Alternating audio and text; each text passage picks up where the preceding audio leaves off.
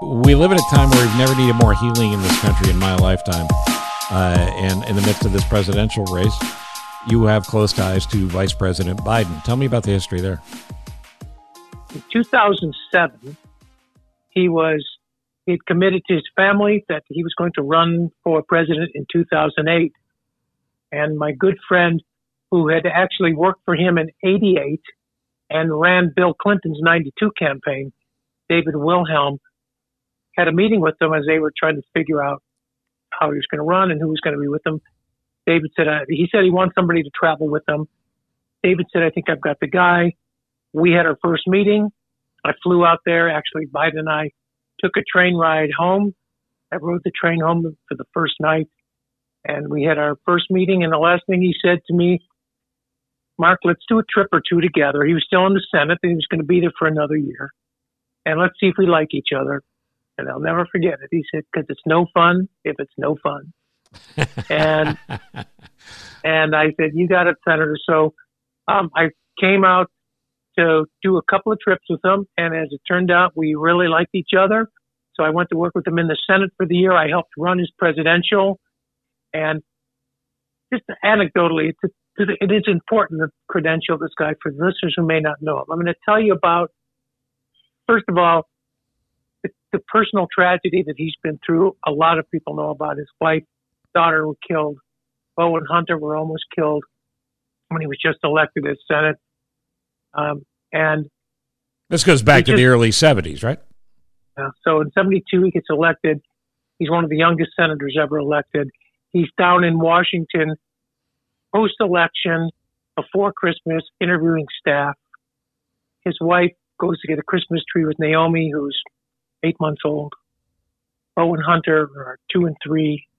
And just an accident happened. The plow driver just didn't see them, just broadside of them. Um, the wife and daughter killed instantly. Bo and Hunter had to be cut out with the jaws of life out of the back and uh, they didn't think Bo was going to make it. The irony, of course, is 40 years later, Bo was four. 40 years later, he dies. Cancer, uh, uh, glioblastoma. So this guy has just been had an incredible life. Then his house burned down. Um, then he had an aneurysm, and they gave him a 20% chance of living. They had to cut the top of his head off, put a clip in his brain. I never missed a beat, never complains. So I, I went to work for him and I moved down to, to Wilmington to open the campaign office. I was in the Senate. We were going to switch over to the campaign. And I had my stuff in the back of the car. And I was staying in a hotel for a couple of days while I looked for an apartment. So he said, Mark, the senator's going to be on the five o'clock train. I said, oh, I'll pick him up. Pick him up, drive him home. He said, what's that stuff in back? That's my gear. He said, well, where do you live? I said, I'm just staying at a hotel. I said, nope. Pops the trunk, grabs my suitcase, he said, grab your stuff. I said, well, what? He said, grab your stuff. We walk in the front door and Jill's in the back. That's his wife. Jilly! Dr. Biden's in the, in the kitchen. He screamed, Jilly, Marky's going to live with us for a while. he said, I hear from you. Okay. That's it. He but, you live on the third floor. Points to the third floor. All right, I'm in. But that guy that you were getting to know then uh, and through the years, we've talked about it many times. He has never deviated from that level of character and concern, not just for you, but for everybody that he comes in contact with. Because for every story you've told me, there's ten more that you're going to tell me, and it's not just because uh, you're you're you're some somehow fame struck by him. You've known him for years and years and years. And I worked in the White House. Like I'm not fame struck by anybody. I already worked in the White House for right. seven years. Right. Yeah. So this is this is not some sudden thing. This is a consistency of character in Joe Biden that makes you love him as a man, but know that he's going to be a good president. I can just tell you that I, I said I worked in the Clinton White House. I have, I have known Kerry and Al Gore and Hillary Clinton and John Edwards and Chris Dodd uh, all of them at some level. But I will tell you, just unequivocally, I would say that they're both in the same room. There's nobody like Joe Biden as a human being. There just isn't. I we used to ride that train back and forth every day, and I will tell you at least three to five times one of the conductors, the people working there, would come up and, with a letter and say, "Senator, my son's deployed. They can't tell me where he is. I, I know I'm not. I know I'm not supposed to know. Is there any way you could get this letter to him?" He takes the letter. A month later, we'll see that person. Said, "Thank." He would not say a word. Goes back, calls the DOD, says, "Find this kid. Get him this letter." Doesn't make a big deal out. Just does it. Fast forward, we see that person on the train three weeks, a month, month and a half later, gives him, comes up to him, gives him a hug. Thank you so much. My son got the letter. Time after time after time. Yeah, it's amazing, and uh, uh, so many of these stories will choke you up when you hear about him because he goes the extra mile with everybody he meets that needs something. And you can speak to this much more than I can because you've been on the campaign trail. Uh, there's a lot of folks that need a lot of things, and a lot of folks that ask for things. Um, it can take up a lot of your time. And a lot of politicians are going to look the other way or nod and say, we'll do what we can. He actually gets it done. He's just a guy who can't say no, right? Uh, it just doesn't, you know, he, he wrote the bill, the Violence Against Women Act. Mm-hmm. Uh, he wrote the entire bill and took him eight years to get it passed and to, to, to pass the funding bill to set up the call center. My very first trip with him was to the call center, Bittersweet, that had taken its millionth call from a woman in distress. Right. That's right. Biden, right? He just took it upon himself to say, I'm going to do something about this. And every year, um, he gives his personal number. He's done it a thousand times on the campaign trail as vice president and running for president. If you're struggling, if you're a woman who's been in trouble, um, give me my number. You can call me. If you're a young kid who used to stutter or still stutters, call me. Here's my number. Call me if you're struggling. Uh, it doesn't matter. If you're a soldier, I had a guy come to an event who had part of his face he lost because of cancer, a Marine Corps guy. Um, I said, just come on into the event with me. At the end of the event, I said, let's go over and say hello. People were shocked. Everybody, he's got half his face missing. Um, Ed Schrank is his name. Biden put his arms around him. They went into the corner. Half the, 10 of the people were in tears. Biden just took them to the corner and they just talked for 30 minutes. There's no press around. He didn't need to do anything. He didn't get anything out of it. There's just nobody like this guy. There is nobody that I have ever met in politics or maybe out of politics who is more empathetic, who is more caring, who takes more time heal more people in more ways than Joe Biden. And when you look at where we are in America right now, heal is a key word. Um, uh, the differences between us uh, can be worked out, but you need someone in the White House who is not just great at the job of being president, because it's a job nobody's ready for, but someone who cares about people enough because uh, you're president of the United States. You're not president of the Democrats. You're not president of the Republicans. You're not president of your base. You're president of the United States. And he seems to understand that better than anybody I know of. He does, in my view, because he has spent a life in public service. He's a lawyer, and at one point, Bo, his son, who went on to be the attorney general, was obviously a lawyer. And Joe was trying to comfort him. He said, "You sure you want to do this, son?" And he said, "Yeah." He said, "So they're standing there, and he says, Bo, why don't you go? You've got a family now. Why don't you you know, go be a lawyer, make a little bit of money first. Go make some money, and then he and he says, Dad, put my hand. out. He said, Dad, shake hands. I'll start making money when you start making money. uh, I, okay, point well made. yeah, the legend that is Joe Biden doesn't just end with the got on the train every night and went home to Delaware. He is legendarily one of the poorest members that ever served in the United States Senate because he never got involved in a scandal and he never went out of his way to take money that could taint his image or taint the ability to do the job. And that's why that's why his son said what he said yeah. to him there. I didn't know that story, but that's very funny. Yeah. Uh, oh, F shook his hand, make you a deal. Um, and in fact, he said when he started the run, it, it was funny and he was tongue in cheek. First time he ran, he said, uh, somebody said, what about all those people who go down there and they trade stocks? I'll never own a stock and I'll never take an honorarium and he never did. Um, and uh, he had like thrift savings or something, but he had nothing to do with it, right? Just uh, he never bought a stock. He never, and he didn't know. So we're running in 08, and you know people will go out and they'll give us.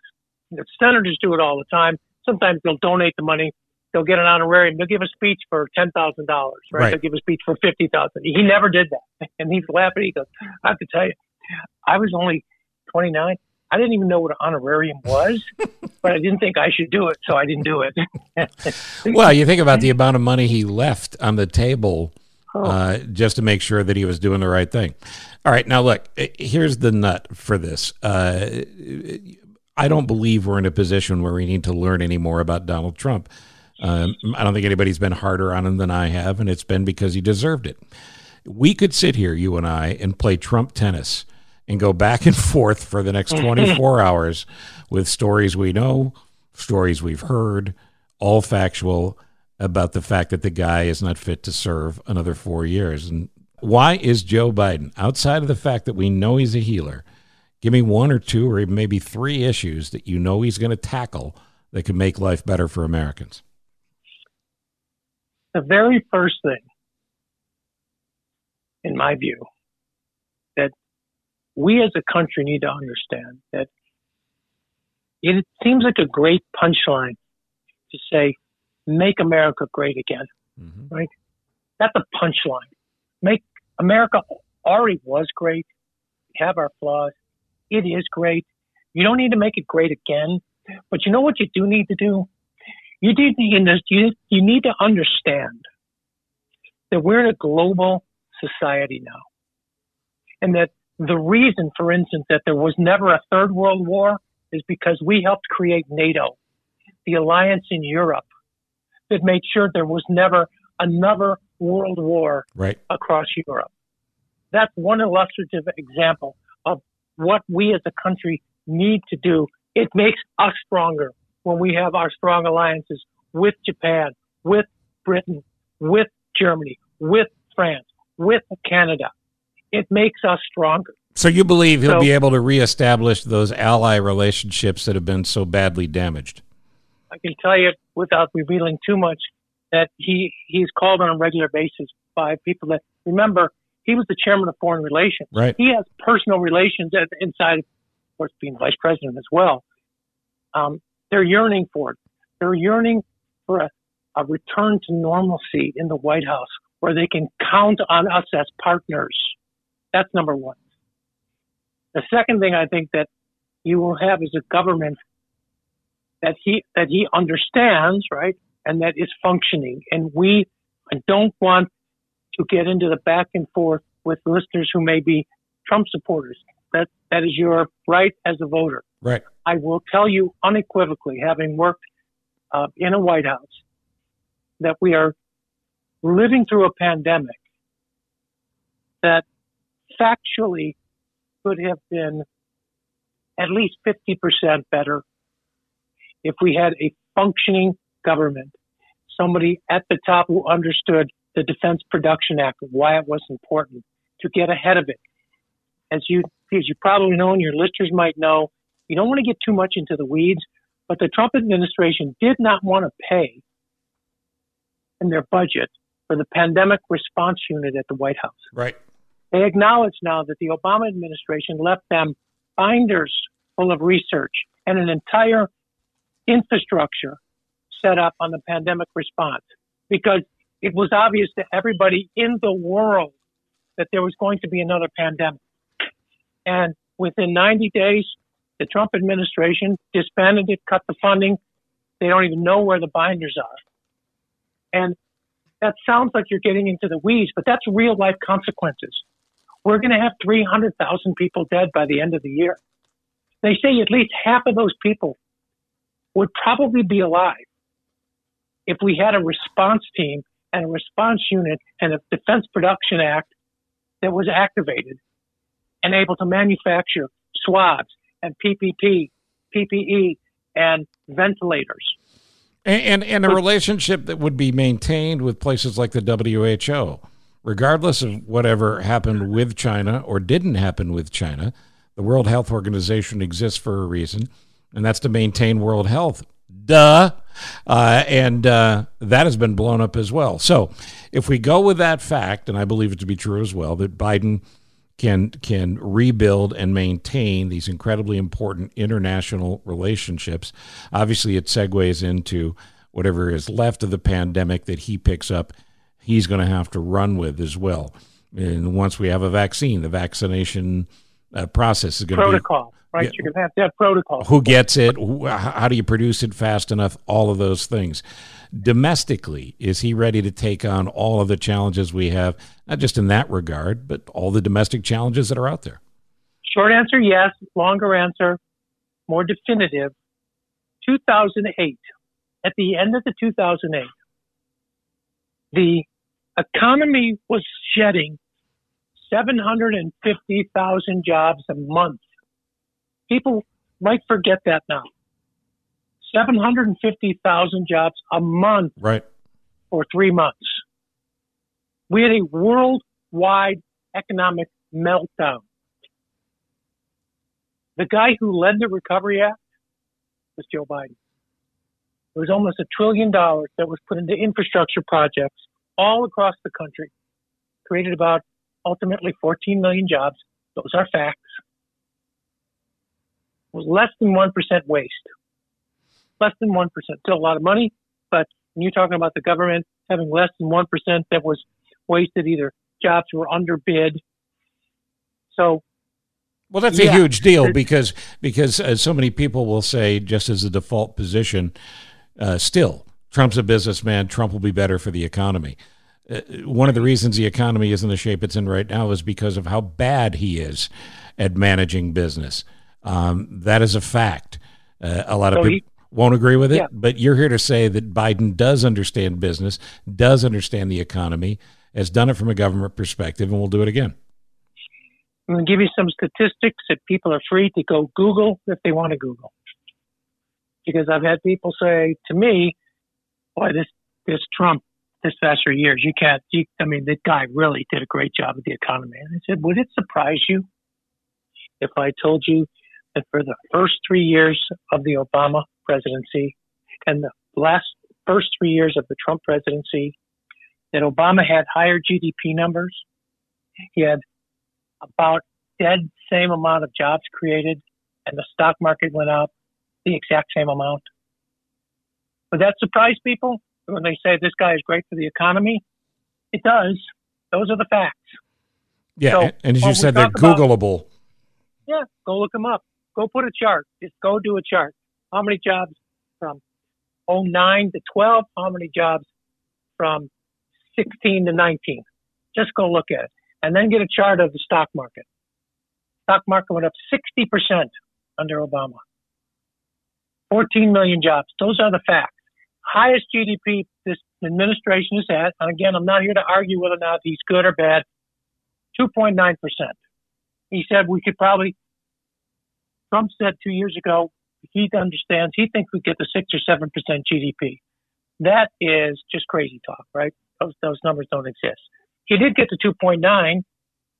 Obama and Biden got to 4 points. So, yeah, he knows how to run an economy. Yeah, he understands regular one of the reasons is when you when you grow up, just these are just facts. When you grow up the way Trump grew up, Trump never had to worry. This is not an indictment. This is an observation. Over the course of his business career, his father loaned him close to a billion dollars. All those loans were forgiven. So for the real estate piece of it alone, 450 million over four years.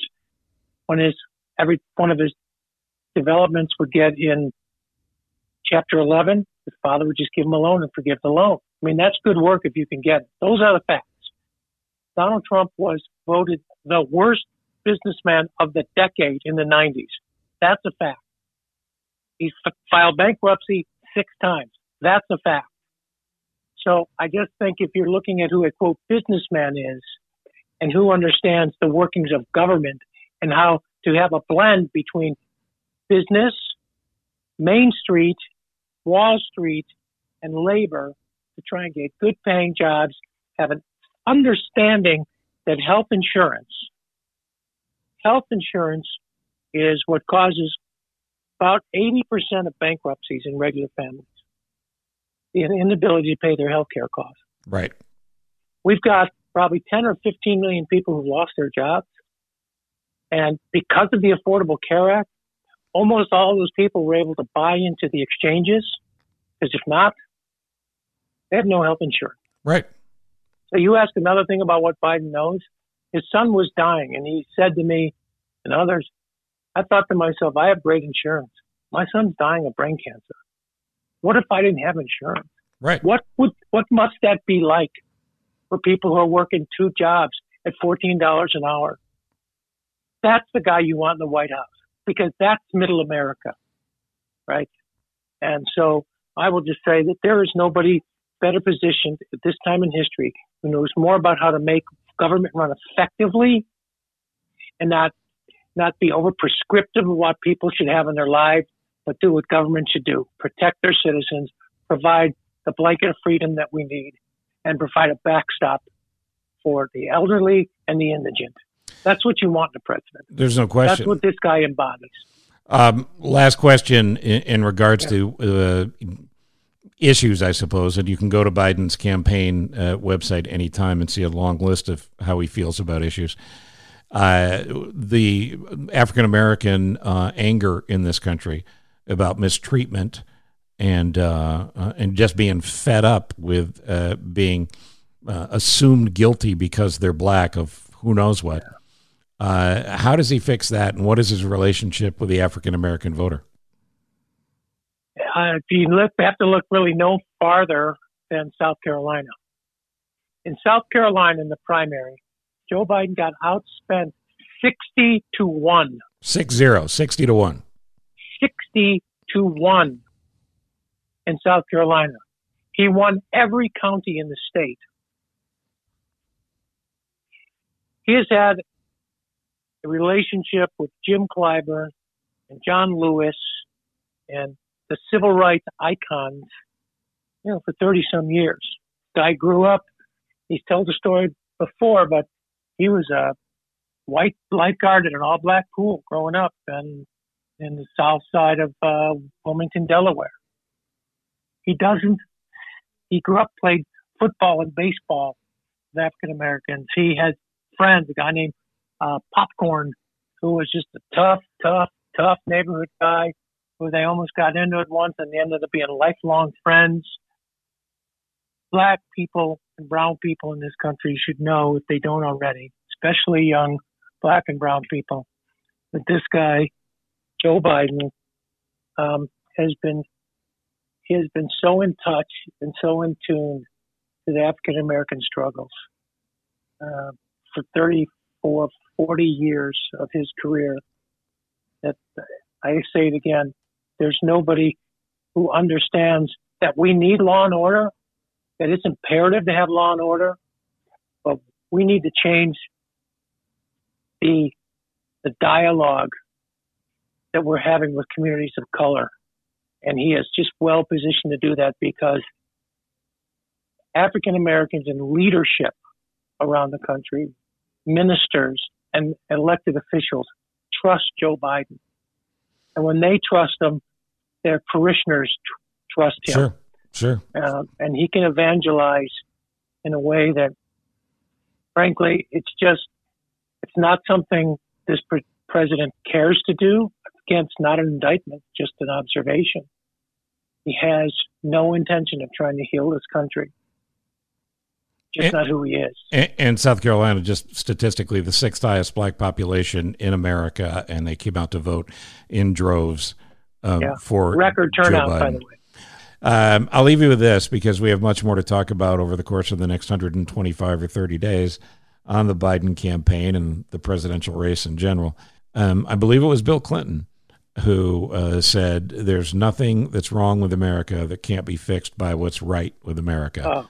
And it's a, just a great summation of why this country is already great and we need to get back to that sentiment. We can get there together, and we will. And you know what it comes down to for me, Mark Doyle? It's respect.